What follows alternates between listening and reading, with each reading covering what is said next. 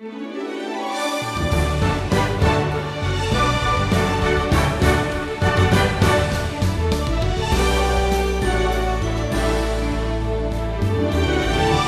agony Jesus Christ suffered on the cross is almost unimaginable, but he endured it all to complete the work of your salvation.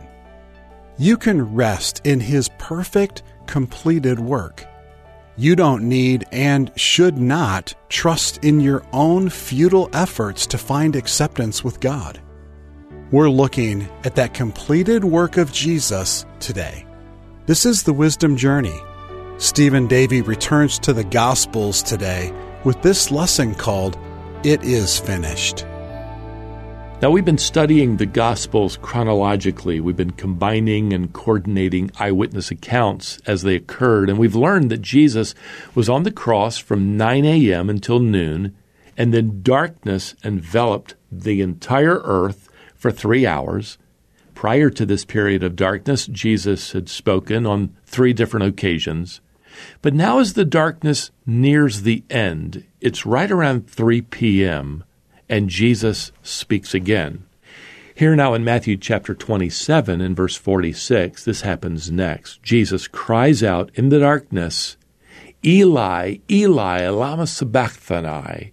That is, My God, my God, why have you forsaken me? Now you need to understand here that Jesus, as fully man, is experiencing a loss of fellowship with the Father, something he's never experienced before. And he's actually quoting here the words of the psalmist in Psalm chapter 22 and verse 1 to express the, the horrible feelings of separation. Why has God the Father forsaken God the Son? Well, because on the cross, Jesus is suffering the wrath of God the Father as our iniquities, Isaiah 53 says, are laid upon him. You see, at this moment, Jesus is saturated with the sins of the entire world. 1 John chapter 2 and verse 2. He's therefore forsaken then by God the Father. God the Father, so to speak, turns his back on God the Son. You ever thought about the fact that Jesus was forsaken by the Father so that you might never be forsaken by the Father? Jesus experienced isolation so that you will never be alone.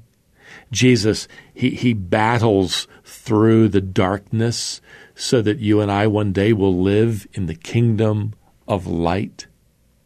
Well, with that, the Lord's next statement is recorded in John's Gospel. We travel over to chapter 19 and verse 28. It says this After this, Jesus, knowing that all was now finished, said to fulfill Scripture, I thirst.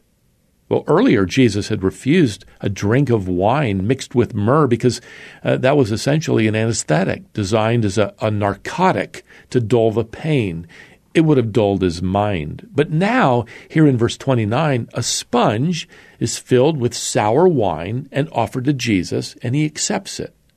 This quenches his thirst temporarily and allows him to speak his final statements. And are they ever powerful statements? I, I can't help but think that this is the one who said, If anyone thirsts, let him come to me and drink.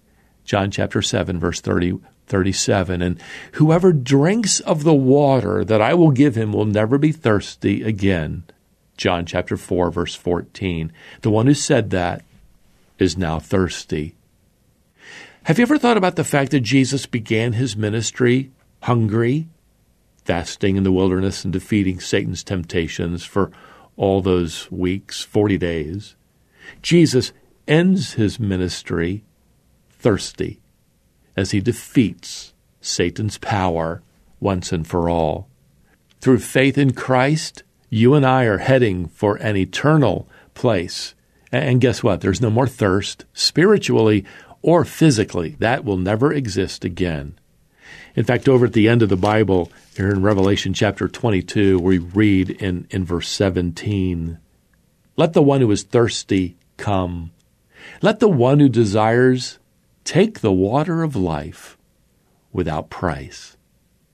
Well, now back in John's account, uh, chapter 19 and verse 30, we read, When Jesus had received the sour wine, he said, It is finished. And he bowed his head and gave up his spirit. Now, it is finished is one Greek word, to tetelestai. Jesus literally shouts this from the cross, and, and it means, if we translated it rather woodenly, paid in full. Tetelestai was a common word in Jesus' day. When a, when a Greek artist completed a painting or, or a sculpture, he would step back and he would say, Tetelestai, the masterpiece is completed. If you went to the market in these days and purchased something, well, you'd get a receipt, and if you paid for it in full, you'd get the word tetelestai written on your receipt, meaning you, you'd paid for the product, you own it. Now, if you stole from that marketplace and you were put in jail for six months, the jailer would, would write your crime on a little piece of parchment along with the dates of your sentence, and then he'd, he'd, he'd tack it to the door of, of your cell. Six months later, uh, when your sentence was completed, he'd write on that parchment this word, tetelestai. Then he'd take that parchment, he'd roll it up, and he'd give it to you as he set you free. You had paid in full the penalty for your crime. The Bible tells us that as sinners, we're in debt to God because we've broken His law. And the law we've broken demands payment. In fact, the Apostle Paul tells us in Romans 6.23 that the wages of sin, or the way, the paycheck for sin, the payment for sin is death. Well, here at the cross, as Jesus bears our sin, he's paying the price for it. He's dying on our behalf. Now, keep in mind, Jesus doesn't cry from the cross, I am finished. he cries out, It is finished. Well, what's finished? Let me tell you, beloved, the masterpiece of salvation, the debt that demanded payment, the crime that demanded punishment, that's now paid in full. And now salvation, this masterpiece of grace, can be offered to you and to me as a free gift from God. Now, in Luke's Gospel, here in chapter 23 and verse 46, it records for us Jesus' final words Jesus says, Father, into your hands I commit my spirit. And this is important to understand. There's no lapse in time between his death and the Father's presence. John's gospel says in chapter 19 and verse 30, then, then he gave up his spirit. So get this right, beloved. Jesus is voluntarily surrendering his life here at, at just the right time, after the payment of sin was completed, as, as one author put it, Jesus was master even in his death. Well, what happens next? Well, let me tell you, some, some pretty wild things take place. Back in Matthew's account, chapter 27 and, and verse 51, it says, The curtain of the temple was torn in two from top to bottom.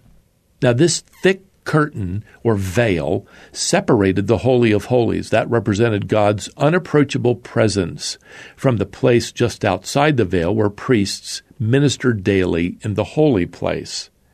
But some invisible hand reaches up at the very top of this 30 foot high curtain and rips it straight down to the ground. Well, this is symbolizing that through Jesus we now have access into the presence of God. Matthew then tells us that there's this this earthquake. It splits rocks. It it opens up tombs, and for a reason. Verse 52 says, "The tombs also were opened, and many bodies of the saints who had died were raised." And coming out of the tombs after his resurrection, they went into the holy city and appeared to many. Can you imagine this? Tombs are opened, and then three days later, after the Lord's resurrection, these deceased Old Testament believers are raised to life. They go into Jerusalem to testify to Jesus Christ's power and victory over death. Most scholars, by the way, believe that they will ascend back to heaven when the Lord ascends here just a few weeks later. Now, we're not told who these believers were. But just imagine what if this miracle resurrection included Boaz and Ruth? They would have been buried nearby in Bethlehem. What if, what if one of them was John the Baptist, who'd just been executed, uh, perhaps a year and a half earlier? Well, we aren't told who they were, but you, you can imagine the impact they made for the gospel.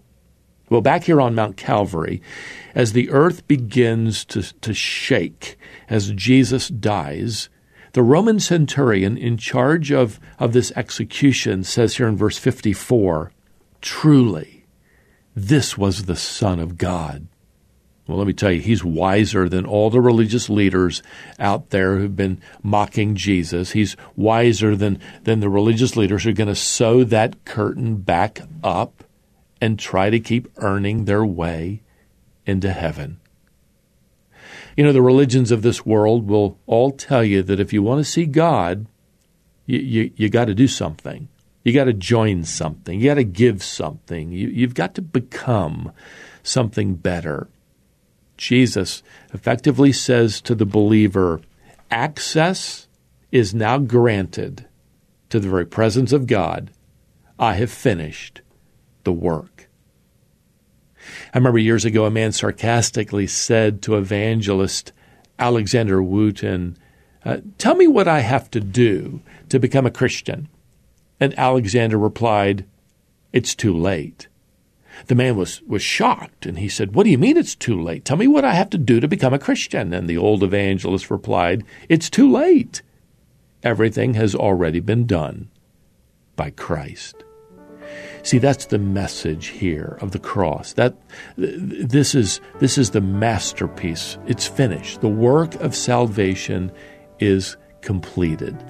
Jesus Christ has done everything well until we sail again into our next wisdom journey. May the grace of the Lord Jesus Christ and the love of God and the fellowship of the Holy Spirit be with you all.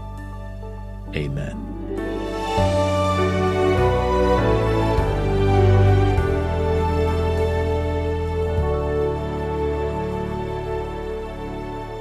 That was Stephen Davey and a lesson he called It Is Finished. If you or someone you know is interested in learning more about what Jesus accomplished, we have a resource to help. We call it God's Wisdom for Your Heart. You'll find this resource at wisdomonline.org forward slash gospel. Read more about what Jesus has done for you. Join us back here next time to continue your wisdom journey.